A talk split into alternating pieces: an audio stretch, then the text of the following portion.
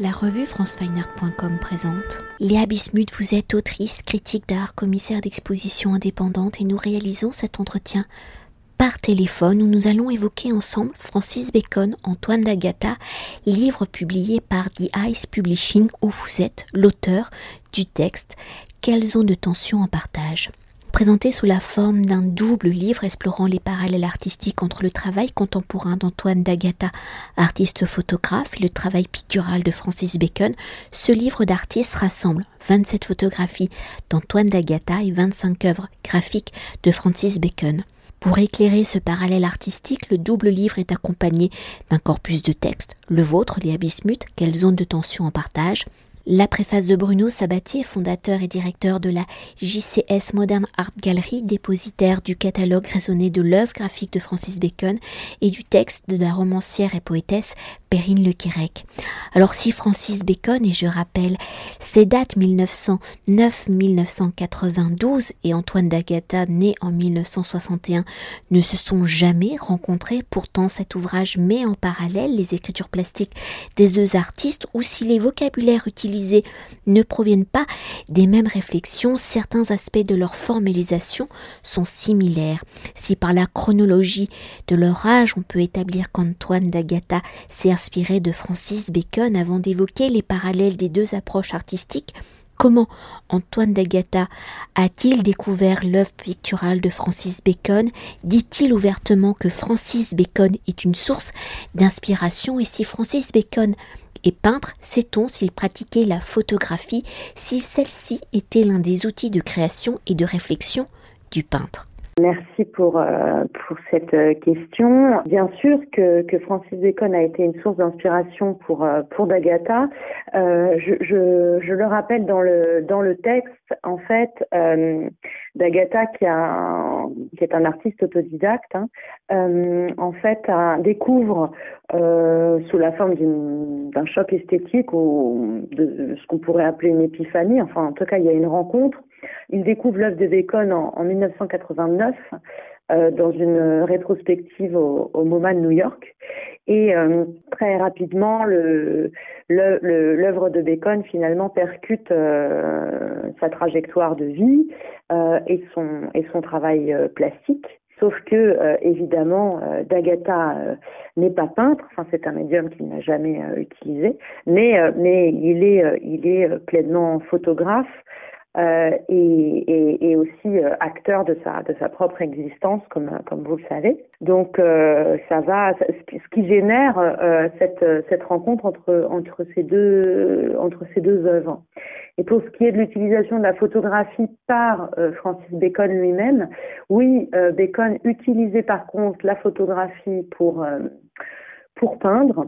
Euh, on le sait, hein, bien sûr, dans ces dans ces entretiens, euh, dans, dans, dans le corpus béconien, il y a il y a une il y a une part euh, fantôme comme ça, mais très présente de la photographie, notamment de la de la photo de la chronophotographie de Marais et, Newbridge par exemple, mais également des références aussi à des des photogrammes extraits directement de films qui l'ont qui l'ont beaucoup marqué, comme par exemple le le cuirassé Potemkin.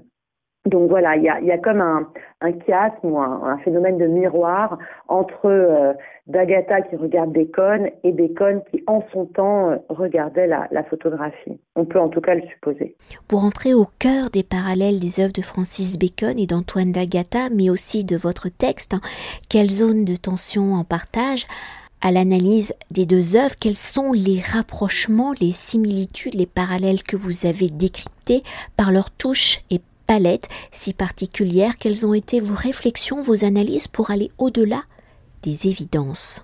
Oui, alors en effet, au-delà des évidences, parce que pour moi, c'est quand euh, quand euh, l'éditeur et Antoine Dagata m'ont proposé de d'écrire ce texte, euh, j'ai d'abord été un petit peu effrayée par par la montagne, euh, dans le sens où euh, euh, l'œuvre de D'Agata d'un côté et l'œuvre de Bacon de l'autre, évidemment, il y a une évidence à ce qu'elles se rencontrent, mais peut-être que c'est trop évident. Et en tout cas, mon, mon texte a cherché à un petit peu euh, déjouer la première impression. Évidemment, oui, euh, il y a un rapport formel entre les deux œuvres, euh, mais il n'est pas, il n'est pas uniquement formel.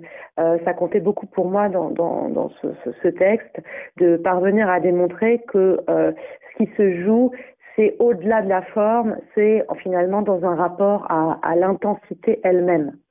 Euh, l'intensité du geste artistique, l'intensité de de se de s'impliquer euh, charnellement euh, dans l'œuvre, mais c'est pas tant au niveau du flou, de la palette ou des constructions. Évidemment, il y a des constructions similaires. Il y a la chambre, il y a la cage, il y a les corps distordus, je crois qu'on peut dire comme ça. Euh, il, y a, toutes ces tensions. Mais à mon sens, euh, une fois qu'on a dit ça, ok, mais, on n'a pas dit grand-chose. Du coup, je, voulais entrer plus, en profondeur dans, ce rapport, comme je le disais, à l'intensité à l'organisme euh, et, et, tourner autour aussi de d'autres références évidemment majeures quand on parle de, Francis Bacon, à savoir les écrits de, de Deleuze, euh, logique de la sensation sur sur Bacon, ou euh, par exemple les, écrits d'Antonin Artaud. Artaud qui est aussi une source une source intensive comme ça pour pour d'Agatha. Et j'ai voulu aussi en revenir à à l'histoire de la peinture de manière plus générale et à finalement des sources communes, là pour le coup Corée, d'Agatha et Bacon, à savoir, je pense, euh, la, la, notion de maniérisme. Euh, le maniérisme, comme je, comme je le, je le rappelle dans le texte, qui est pour moi une sorte de, de vecteur beaucoup plus large que le simple maniérisme euh, euh du point de vue de l'histoire de l'art, quand on dit maniérisme italien, euh, fin du XVIe. Euh, je, je, vois dans le maniérisme plutôt une sorte de, de, ligne de tension comme ça qui traverse la peinture. Je le dis, hein, de Goya à Manet, de, de Bacon à Velasquez. Et, et je pense que là, il y a une famille il y a une famille, euh, il y a une famille qui travaille, la, qui travaille le corps, qui travaille la rencontre, euh, la tension euh, et la, la vibration de la couleur. Et ça me semble beaucoup plus euh, beaucoup plus riche comme, matière à, réflexion que le simple euh, vis-à-vis formel en tout cas. Alors euh, pour poursuivre et pour évoquer un point particulier dans cette structure particulière de décrypter, de formaliser le corps, un corps en mouvement d'une des signatures des deux artistes, alors comment le flou s'est-il installé dans ces œuvres pour les deux artistes? Quelle est la signification de ce flou? En tant que philosophe Comment définissez-vous cette forme d'écriture? Alors la, la question du, du, flou, en effet, je la, je la traite, euh, je la traite euh, directement parce que ça m'a semblé être euh, le, le, le, point, le point le plus frappant en fait. Euh, et là encore, évidemment, hein, je ne vais pas chercher à, à, faire mentir les images en disant qu'il n'y a pas de flou, mais il faut euh, comprendre que le, le flou n'est pas recherché pour lui-même en tout cas du côté de, de D'Agata, euh, ce n'est pas un, un flou euh, qui serait euh, une coquetterie euh, ou euh, une manière de, de, de, créer une esthétique. Euh, à mon sens, il n'y a pas d'esthétique du flou chez D'Agata. Néanmoins, il y a du flou parce que parce qu'il y a une, une réalité à, à étreindre et, euh, et, ça on passe par là euh, par moment. Mais je veux, je, il faut, faudrait pas le, je pense le, le systématiser. Euh, je, je, je, cite d'Agatha, hein, il dit quand le flou s'impose, c'est qu'il me permet uniquement d'enrichir la texture du réel. Voilà. Donc il n'y a pas d'esthétique du flou, euh, mais néanmoins euh, le flou nous permet de d'enrichir là aussi encore la, la, la rencontre euh, et, et, de la même manière que chez, chez Bacon, je pense que le flou est traité dans la matière picturale elle-même et n'est pas euh, euh, un désir, euh, euh, un simple désir esthétique. On le voit en général, hein, les figures sont très très cernées et c'est à l'intérieur pour créer du mouvement ou, ou du volume presque viscéral comme ça qu'il qu'il qu'il utilise le flou, mais comme comme, comme véritable palette en fait, hein, comme matière de la peinture, matière des corps. Et, et est-ce qu'on pourrait aller plus loin en disant que, que ce flou est une manière d'exprimer leur, leur intériorité? Oui, c'est possible. En tout cas, euh, en tout cas, moi, je, c'est vrai que je, je, on peut parler d'intériorité, bien sûr. C'est des, c'est des, des, des œuvres, surtout là, les œuvres qui ont été choisies euh, je parle d'Agatha, mais pour le livre, euh, qui sont pas tout à fait, euh, enfin qui sont une partie de sa de sa démarche. Hein. C'est les les œuvres de la nuit hein, plutôt qui ont été euh, qui ont été choisies pour le livre, alors que que d'Agatha a aussi parallèlement une œuvre une œuvre beaucoup plus photojournalistique hein, entre guillemets. mais donc là c'est la la nuit des, des chambres closes. Et oui, elle est elle est elle est là, mais c'est toujours aussi une altérité, une rencontre avec les corps euh, et, euh, et une, une, manière de, de, créer en permanence de l'intensité. Euh, je dirais quand même que l'intensité me semble un, mot plus juste que, que celui d'intériorité, euh, euh, même s'il y a bel et bien une expérience intérieure bataillenne chez Dagatha et je pense aussi chez Francis Bacon. Mais cette expérience intérieure, elle est toujours un peu chargée aussi d'une d'une d'une expérience du monde euh, et aussi même d'une expérience de l'histoire. Euh, faut jamais oublier que Dagatha, quand il fait ses images, il est au Mexique dans un certain contexte. Euh, que Bacon, quand il fait sa peinture, euh, il évoque aussi toutes les tragédies du XXe siècle, et donc l'intériorité, elle n'est pas, elle est pas toute seule dans une dans une bulle. Hein, elle est, et c'est pour ça que c'est des œuvres fortes. C'est, c'est, ce sont des œuvres qui sont connectées au, à la tragédie en fait. Et, pour continuer de décrypter les parallèles qui se tissent entre les deux œuvres, les deux artistes, cet ouvrage étant un double livre qui, en se rejoignant, les œuvres forment à leur tour des diptyques. Alors pour mieux cerner ces parallèles, pouvez-vous nous décrire quelques planches? Oui, alors là j'ai le, livre sous les yeux et euh, il, est, il est très beau. Il est très beau, c'est un objet qu'on pourrait... Euh, c'est un objet animé en fait, ou en tout cas qu'on peut animer, euh, qui est une, un, un leporello, c'est-à-dire que euh, d'un côté on a les œuvres d'Antoine d'Agata, de l'autre on a les œuvres de, Francis Bacon, et euh, tout ça se déploie non seulement pour former des diptyques, dans le cas de d'Agata et de Bacon, mais aussi pour former euh, des rencontres entre les deux artistes. Donc je dois dire que c'est assez bien pensé parce qu'il y a même un côté un peu, euh, presque comme un, livre d'images où on pourrait reconstituer des montages en permanence, ce qui fait qu'en tournant les pages, en fait, on peut euh, créer de, nouvelles formes de, vis-à-vis entre les œuvres.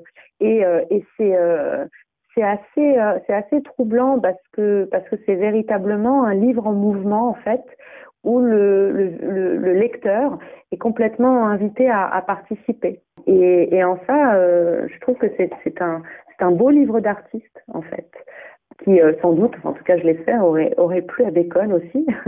euh, après, il y a une esthétique de l'ouvrage qui est très belle aussi, tout est en, en noir, euh, très belle, très belle impression sur papier mat, qui, va, je dois dire, très très bien aux images et aux, et aux peintures. Et le, un recueil de textes, en fait, est, détachable, dans lequel, en effet, il y a un certain nombre de... Il y a trois textes, notamment euh, un texte poétique de, de Perrine Le Quérec et mon texte, qui est davantage un texte de, critique d'art. et tout ça forme un, très bel objet, en fait, qu'on ne regarde pas qu'en une seule fois. Il faut, il faut y revenir, créer à chaque fois de, nouveaux montages. C'est quasiment infini, en fait, dans la perception des dans la confrontation des, images entre elles. Voilà. Ça crée du voisinage, de la conversation entre les artistes. C'est assez juste. Et en même temps, chacun reste à sa place, en fait.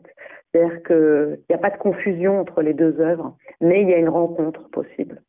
C'est très bien fait. Et pour conclure notre entretien et pour continuer d'évoquer la structure du livre, comment par sa conception retranscrit-il le rapport cinématographique des œuvres des deux artistes, de Francis Bacon et d'Antoine D'Agata. Ouais, le rapport cinématographique, je pense que chez, chez Antoine D'Agata, il est, il est, euh, du côté de la grille, de la grille, hein, euh, du montage par euh, séquence, qui reprend qui reprend tout à fait la la planche contact hein, quelque part.